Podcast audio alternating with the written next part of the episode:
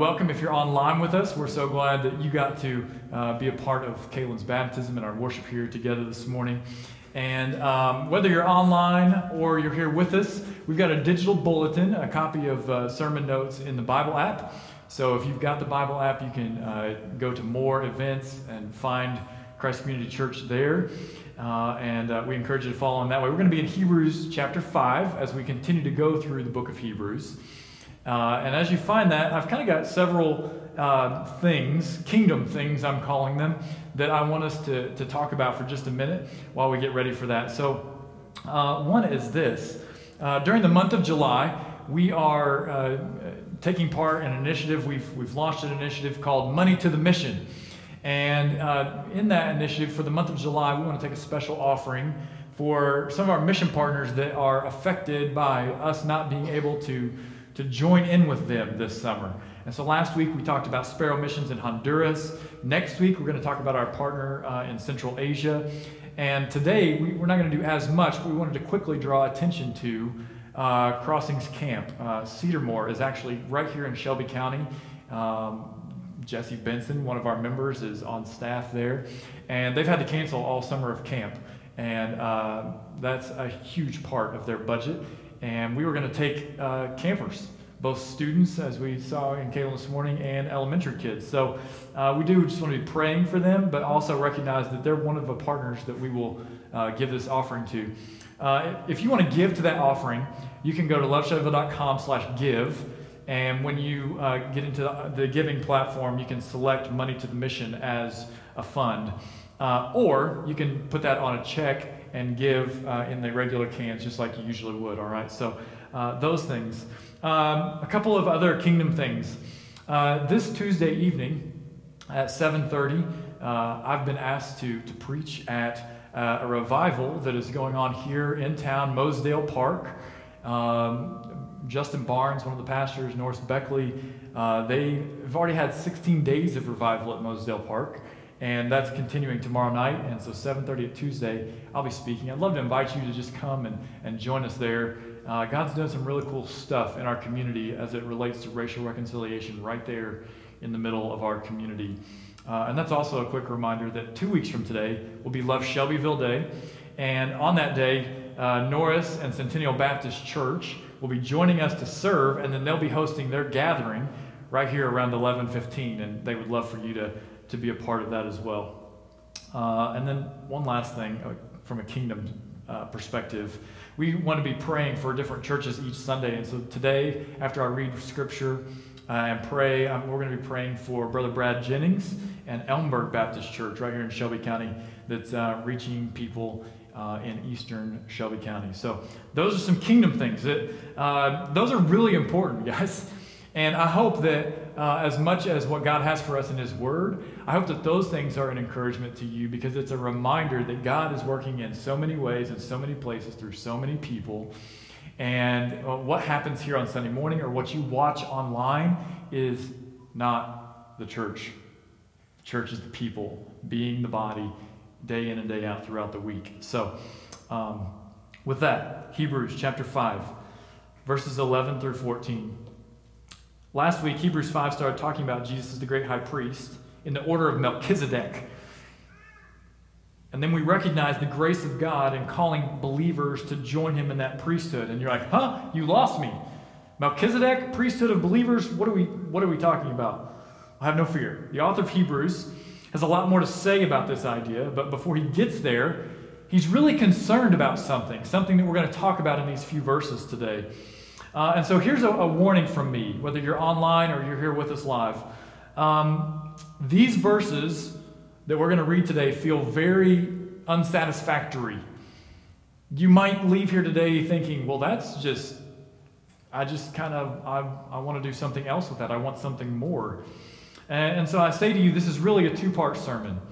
Uh, but I believe it's important that we sit with the problem that the author is going to bring up there's a problem in this faith journey that and I, I, think that we need to, to sit in that problem for a week so that we can appreciate and are satisfied by the answer the, the author will point us to next week all right? So in that light would you read with me? We'll have it on the screen. Hebrews 5 verses 11 through 14 says, We have a great deal to say about this, and it's difficult to explain, since you have become too lazy to understand. Although by this time you ought to be teachers, you need someone to teach you the basic principles of God's revelation again. You need milk, not solid food. Now, everyone who lives on milk is inexperienced with the message about righteousness because he is an infant. But solid food is for the mature, for those whose senses have been trained to distinguish between good and evil. Father, we pray that you would send your spirit into this place to speak uh, through your word, through my lips, to the hearts of your people.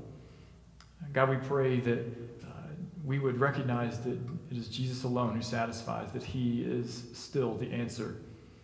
And we pray that you would be with us as we continue to be the church, not just on Sunday morning, but in our daily lives. We pray that you would be with revival uh, gatherings that are being held uh, at Mosedale Park. We pray that you would be with other churches in our community. And, and this morning, we especially lift up Elmburg Baptist and their pastor, Brad Jennings. God, we're so thankful that you work in so many ways in so many places through all kinds of people. We pray, God, that you would continue to call our hearts to join you in that work, to join you on the outside. We pray in Jesus' name. Amen. All right. Well, uh, as we dive into this passage where we're challenged with our laziness to think about solid food and not milk, when I think about solid food, for me, I think about steak. When I think about steak, I think about beef. And when I think about beef, I think about Josh and Melissa Ballard. And they have agreed to help me today. So would you give it up for Josh and Melissa Ballard? Just Melissa. Just give it up for Melissa Ballard. All right. So, um, as my wife will tell you, as Katie Gaither will tell you, uh, as, as those who've known me for a while will tell you, you are fulfilling a lifelong dream of mine to grill a steak on stage. So this is this is really important. Uh, and while we while we dig into God's word today, Melissa is going to grill. What, what, do we got? This is a chuck eye steak. A chuck eye steak, similar to a ribeye. She is going to grill a chuck eye steak to the glory of God today, folks. How do you like your steak? How do I like my steak? Man, this is how does how does God like his steak? Medium rare. Yes. See, yes. That was totally unplanned, but it makes my heart really happy. So uh, Melissa is going to grill this, this steak medium rare to the glory of God. And prayerfully, it is going to help us to remember to not be lazy in our faith. Lazy in our faith. Does that sound good? Man, that sounds good. Lazy faith leaves you stuck in the middle. It leaves you stuck in the middle of a lot of things. You say, Lazy, Blake, how can you say that? And believe me, I want to side with you. Some have even accused me of being a workaholic, right? And I'm, I'm like, somebody says you're lazy, and I will say, I am not lazy. And if the conversations I've had are, are proof, it, again and again, I'm hearing people say, I'm working more and I'm working harder now than I ever have in light of what's happening in our, in our world, in our country. And in some ways, I've never been as busy as I am right now. But this passage as I had to sit in it this week and, and in the weeks leading up to this, is, is pushing me to think a little deeper. Because perhaps it's not that we as a people are lazy in general, but perhaps it's that we are lazy spiritually. So, if you're up for it, let's explore this together. Verse 11, we have a great deal to say about this. About what? About Jesus being our great high priest, right? He's looking back at the verses just before. And it's difficult to explain. There's, there's a lot to that idea. But it's difficult because you've become too lazy to understand. Too lazy to understand. Ouch. I mean, that is an indictment. What would cause the author to be so forward? Well, we remember that in this book of Hebrews, the primary audience was Jewish believers who were, who were thinking that it might just be easier to return to Judaism than to fight through the difficulties of following Jesus. They were being persecuted because of their faith in Christ, and now they're thinking, you know what, maybe we should just go back to fitting in. In essence, he's saying when things got hard, you got lazy. You had just started to grasp how good Jesus really was, how refreshing it was to walk in Christ. And then persecution came. And now you're getting lazy when in reality there's so much more that God has in store for you. And as I thought about their context, I began to think about mine. You know, in this season of unknowns, all I want to do is know, right? Wouldn't it just be nice to know some of the things that we don't know right now? I'm not sure what to think about the actual coronavirus, but I sure want to know. And if I'm like you, I'll spend a good amount of time reading what I hope to be good reports to learn more about it. Anybody invested any time trying to learn that? I'm not sure what to think about politics going on right now. Really not. Depends on which day you ask me. But I want to know. I want to understand that, and, and I'll even give effort to understanding it. I'm not sure how wearing a mask became such a lightning rod issue. I'm really not. It, it, that's baffling to me, but I, I would like to know. I would like to know how that happened. I've spent some time trying to understand people on both sides of the argument, and I still don't understand, but I've invested in it. I don't know how to see real gospel centered racial reconciliation happen. I don't know how that happens, but I want to know. And I'm going to spend some time trying to figure that out. And as I began to think about all the unknowns that I wanted to know about and that I had put time and effort and energy into learning more about, it hit me. And the things about God that are unknown to me are vast. Like there's a lot of things that God is and, and who God, and what He does that I don't know. And, and, and, and man, that's intimidating. Those things are incredible. I don't know exactly how God knit me together in my mother's womb. I don't know all that it means when Jesus says he is our great high priest. Uh, there are certainly many more amazing things about God that I just don't know. And yet, he, out of his love for me and for you, wants to reveal them to us. But when I begin to reflect and ask the Spirit to help me, I realize that I am often too lazy to put in the effort to know more about him. I'll spend 10 minutes with an article, but I might not always spend 10 minutes in his word. When God began to hit that with me, I thought, whoa, maybe I'm lazy in my faith. Perhaps even this season in particular, in, in the epic of time, has made me lazy in my faith. And my first question to you this morning is simply can you relate? Can you relate to that? And you begin to fill in the blank. Because of everything that's happened, because of this that's going on, it's easier to, and then you fill in the blank, right? It's easier to not engage. It's easier to not plan. It's easier to sleep in. There's a lot of things that could go there. What is it for you that you've just began to take the easy route in your faith? Verse 12 tells us what happens when we find ourselves in this place. He says, Although by this time you ought to be teachers, you need someone to teach you the basic principles of God's revelation again. You need milk, not solid food. How's our solid food coming? It's almost there. It's time. It's time. It smells good. From two rows back, it smells good. Can I get a third row? I'm kidding. I'm kidding. All right. It's ready. It's ready. It's okay. Oh, that's good. What is this again? Chuck eye steak. All right. I'll be looking for one of these in the freezer later today. I can, I can be finished with you. Give it up for Melissa Ballard.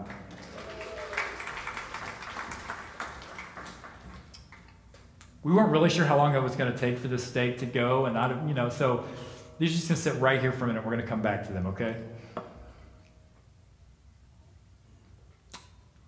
When he tells us in verse 12 that we could be teachers, but we've missed it because we've been lazy, because we've stuck with milk instead of pushing ourselves to meat, man, we realize that the joy that we could have in Christ, the joy that we sang about, the joy that we saw this morning, the joy that we could have in Christ, and we're not experiencing that too often because we're stuck on milk.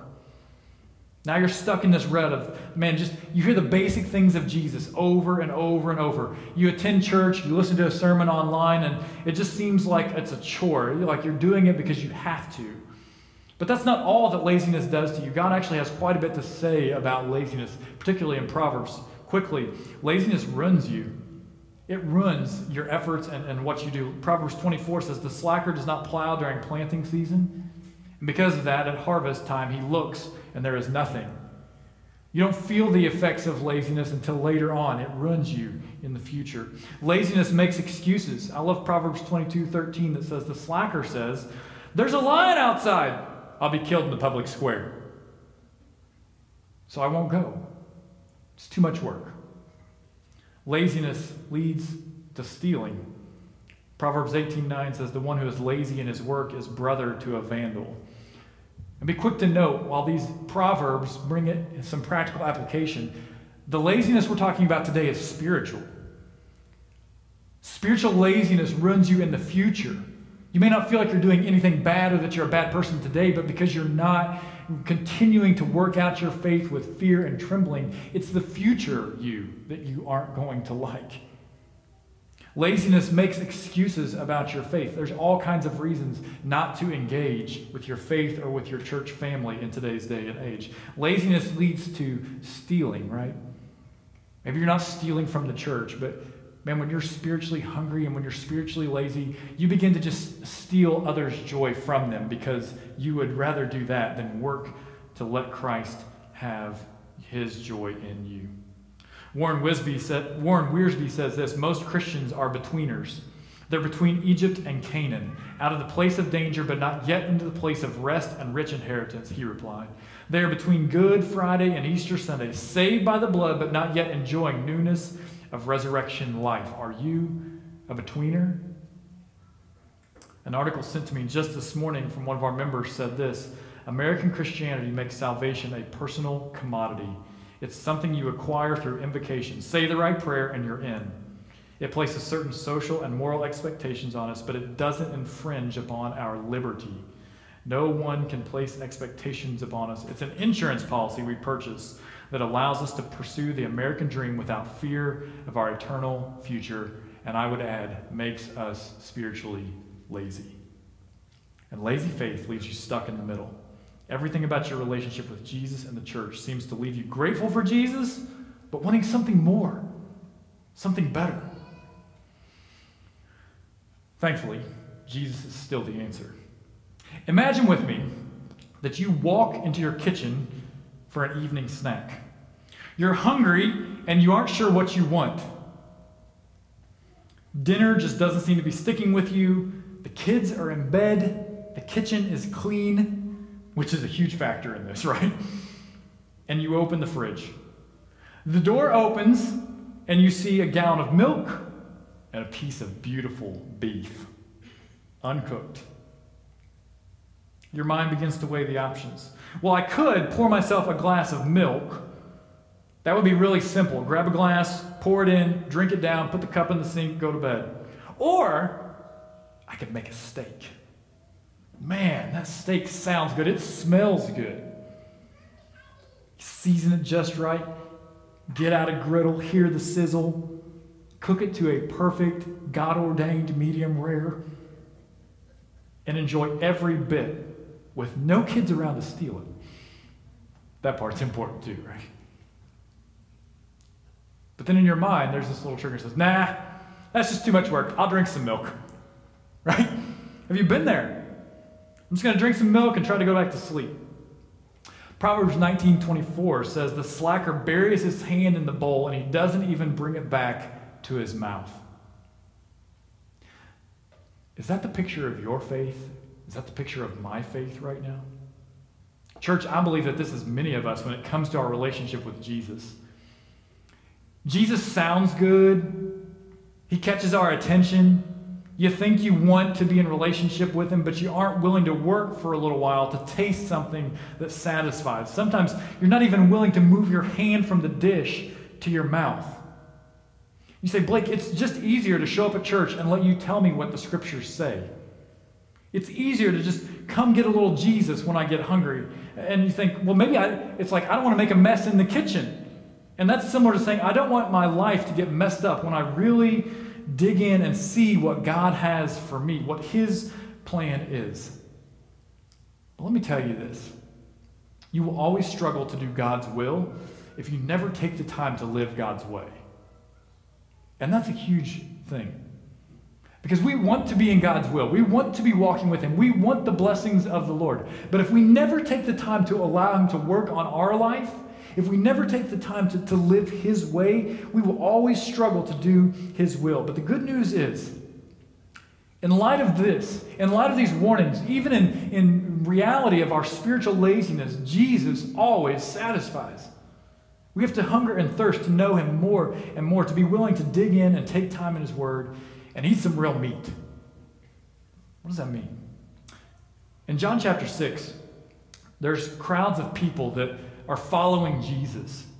He was the new thing, He was it. Everybody wanted to be around him and with him. And, and in this chapter, he miraculously feeds them with five loaves and two fish. And after that, he, he removes himself from the crowd. And, and the crowd, trying, they're trying to find him. He walks across the water in the midst of a storm. They track him down on the other side of the sea because they want more. They want more. They aren't satisfied. And when they catch up with him, Jesus says this in John 6 35 I am the bread of life, he told them. No one who comes to me will ever be hungry, and no one who believes in me will ever be thirsty again. Jesus satisfies. And the question becomes how do I take part in that? Here's the reality. And this is the problem, and it's going to be unsatisfactory, and we're going to talk more about it next week. You've got to grow up in your faith. You've got to grow up. You can't be lazy in continuing to grow in your faith.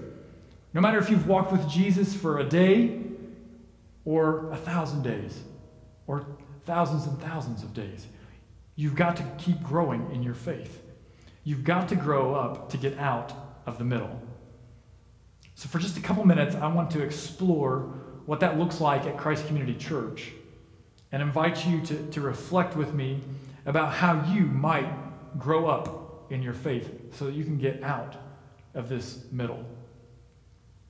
The first question that you have to ask is okay, what is a disciple?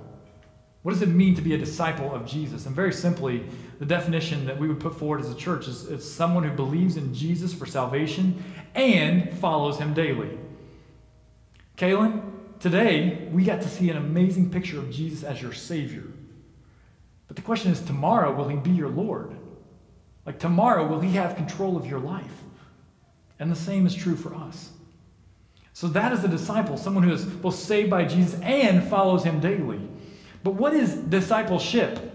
This thing that the church is called to. A couple years ago, a team of people from here at Christ Community came together to try and define that, to help us move forward in that process. And, and this was the definition that they put forth fostering intentional relationships with one another where we learn to move toward our next step in Christ. Now, many things can be said about this definition, uh, only a couple of which I'm going to point out. Uh, one is that you'll notice that this definition requires action from you. It's not something that the church does for you, it's something that, that you do. That's the word fostering, right? We want to help and create environments and, and, and push you to these things, but we're fostering while you do. And what is it that you're doing? Intentional relationships with one another. You can't do discipleship in a vacuum. You can't follow Jesus all by yourself. And so you build these intentional relationships with one another and then it says where we learn. We learn. There has to be new knowledge. There has to be things that you're learning. You have to press into the harder things like what does it mean that Jesus is the great high priest? Where we learn to move toward our next step in Christ. We talk about next steps all the time. Kenny's the king of next steps at the end of this, the gathering, right? But then the question becomes where do all these next steps lead us? What's down that path? And here's where we as a church, and, and I'm going to even step back and say, uh, me and our staff and our elders as leaders, where we've really challenged, we've been struggling. We've been great at challenging you to be active and to take next steps and to go outside and serve. But we've been really terrible about showing you what path you should take those steps on. And so instead of getting somewhere with all of our activity, sometimes I think it just looks like we're doing a crazy jig out in the field. I don't stand condemned in that because we're in Christ. But as a leader and as a church, we need to do something about that. What does the path of next steps look like? How do we as disciples move together down a path towards maturity in Christ? How do we take more bites of meat instead of looking silly sucking on a bottle of milk? I want to put this in front of us today, and like I said, we're going to talk more and more about it in the weeks to come. But this needs to be the, the pathway of discipleship that we see not only in the New Testament as Jesus is walking with people, but something that we want to emulate here at Christ Community. We see in this pathway a, a continual cycle. Because I said earlier, right, like you're always walking. And so even if you think you've gotten to the core, which you're going to hear about in a minute, part of being in the core means that you're walking back through those other phases with other people, right? So, so we see the crowds that Jesus is walking with. And, and we're going to see here in just a minute that, that he calls those crowds to, to some level of commitment. We're going to call that congregation. And, and from the congregation, there, there develops a community that, that really wants to care for one another and serve one another. And then we move to the core crowd, congregation, community, and core. Quickly, I want to move us down that pathway. I mentioned John 6, right? And he says, I'm the bread of life. And, and he puts this in front of them. And it's interesting because as he says that, right? As he says that, the people are like, no, no, no, no. Like, we, we hear you, you're awesome, but just show us how to do the works that you do. Like, we just, like, we kind of want the show to go on, right? And so, John 6, verses 28 through 30, uh, it, it bears that out. It says, What can we do to perform the works of God? They asked. And Jesus replied, This is the work of God, that you believe the one he has sent. Well, what sign then are you going to do so that we may see and believe you? They asked. What are you going to perform? This is what the crowd wants, right? Like, we just want to see Jesus do his thing. It's amazing. And so, as we think about these different stages of the discipleship pathway, I want us to talk really quickly uh, about, uh, in those stages, what's the mission of that person, what's their mindset, and, and what's their motivation. And I'm just going to go ahead and give you the end of the sermon, and then we'll come back. Like, here's what I'm going to ask you to do I'm going to ask you to identify where are you, and what can you do to take your next step on this pathway, right? So be thinking about that. In the crowd, go ahead to the next slide. The mission of someone in the crowd is to serve themselves. To serve themselves. They simply want more. They want more acts to be performed. They want to be able to do the works of God. Uh, their mindset is to consume like they see the church as a, a distributor of religious goods. And their motivation is, is they're still seeking power. I want something more for my life so that I can be in control of, of something else. This is the crowd. And this is an important part of, of our church community, right? Like, we need to be reaching people in the crowd. And, and it's okay if you're in the crowd. It's reflected in what we do here on Sunday mornings in our gathering, it's reflected in our, our community presence. Some people are in the crowd. That's where they are on the discipleship pathway. But if you're in the crowd, we pray that you would take a step towards the congregation. It's really interesting. This same group of people that's following Jesus, this crowd that's following Jesus, he tells them that, that he's the bread of life, and they're still pressing in on him. And finally, he, he just continues to press so hard that they're like, Jesus, we don't get it. And we read this in John 6, verses 66 through 69. It says, From that moment, many of his disciples turned back and no longer accompanied him. So Jesus said to the twelve, You don't want to go away too, do you? And Simon Peter answered, Lord, to whom will we go? You have the words of eternal life. We've come to believe and know that you are the Holy One of God. And so, in this, this step of the discipleship pathway, right, there's a, a switch in someone's heart and in their mind that's reflected in what Peter says. Their mission goes from, to, from serving themselves to, to I want to lead myself. I want to lead myself to, to be a certain kind of person, and in this case, to be like Christ. Their mindset then is, is to commit to that. I want to make a commitment to being that follower of Christ. And their motivation is because I want to be healthy. I want to be the person that God created me to be. I, I'm making that commitment. Peter says, Where else would I go? I believe this is true, and so I'm committed to that. Here at Christ Community, this is often reflected in our covenant membership, where we ask you to, to commit to 13 core covenants, right, that we see in Scripture that, that are part of us saying, this is how we as a church commit to one another. Are you here? Are you committed? Community, the next step. This community is most reflected in the 12 disciples, but we really get to see a picture of it when the 12 disciples start the church after Jesus has already returned to heaven. Acts 2 44 through 47 give us a description of what this community looks like. Uh, and I don't have that page in my Bible, so it says, Now, all, well, I have that page in my Bible, I just don't. Let me stop myself there. I was on a roll. I have that page, it's a good page.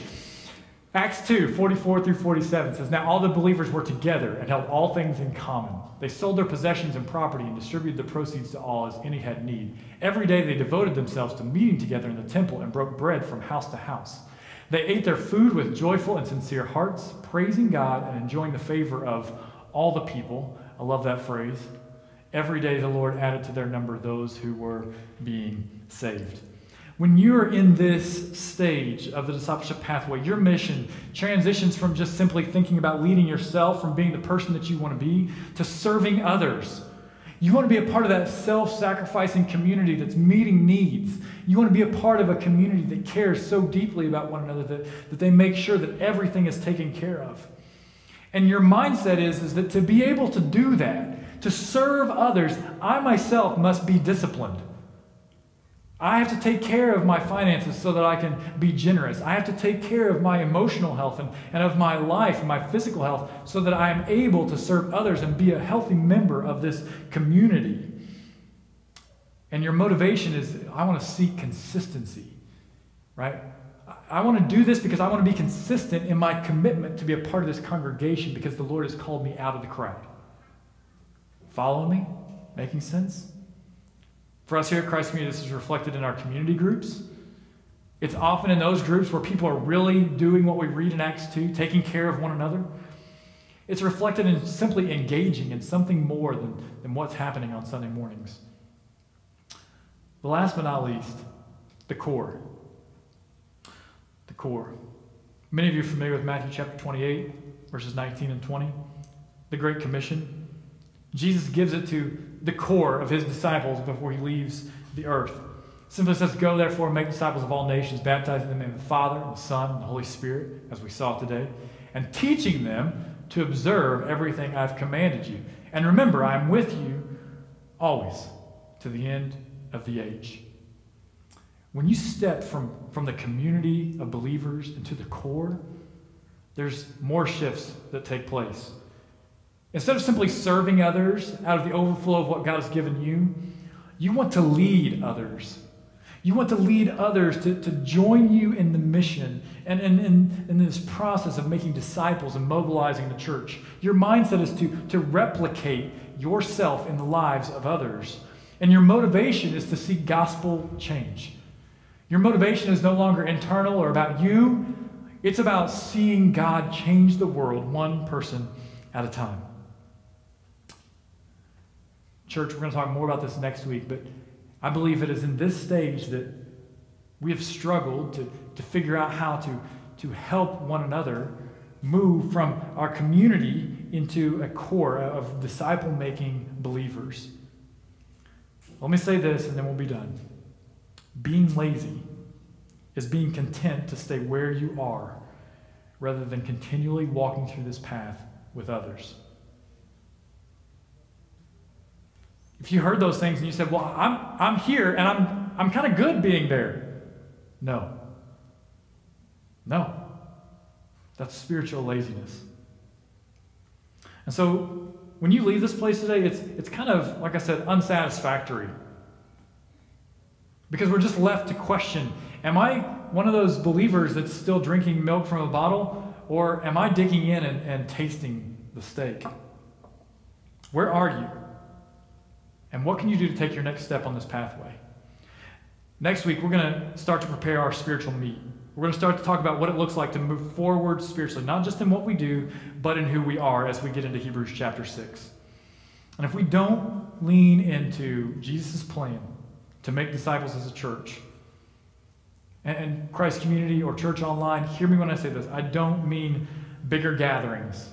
I'm talking about meat, one person at a time, walking down the discipleship pathway with one another. If we don't lean into that as a church, we will quit being the church. We'll quit being the church, and we'll start being a group of people that are really impressed with themselves. There'll be people that we're just really proud of our serving efforts. We're really proud of what we've been able to accomplish. We're really proud of how morally good we are. But we won't be the church. So, as we close today, there's no big story, no super invitation, just a, a, an invitation to reflect on your relationship with Christ and where you are in this pathway. But as we close, I want you to hold on to this hope until next week when you'll return and, and we'll gather together. Psalm 34 8 says, Taste and see that the Lord is good. How happy is the one who takes refuge in him. We will be content. We will be satisfied if we take refuge in Him, if we taste and see that He is good. Hold on to that verse this week. Write it on your walls, put it on your phone, text it to others. And let's take refuge in the Lord, tasting and seeing that He is good. Let me pray for us. Jesus, we thank you for who you are. We thank you for how you love us. We thank you, God, that, that you continue to reveal to us more and more about who you are. And that invitation to know you in a deeper way, man, it, it, it never runs out. And so, Lord, I pray that you would give each person here the courage to, to step in a little deeper, to take a next step, to, to, to press in to who you are and how you love them. For some of us, that's a, a repenting of spiritual laziness. It's a, it's a renewed commitment to follow you with all of our heart, soul, mind, and strength. For others, we may realize that, that we haven't been relating to Jesus at all. That in fact, we don't know the Savior of the universe. Lord, if that's true, I pray that you would uh, burn the good news of the gospel on their hearts and on their minds, that you would not allow them to, to sit still, but that you would call them to take action and, and seek repentance and seek your face. We pray this in Jesus' name. Amen.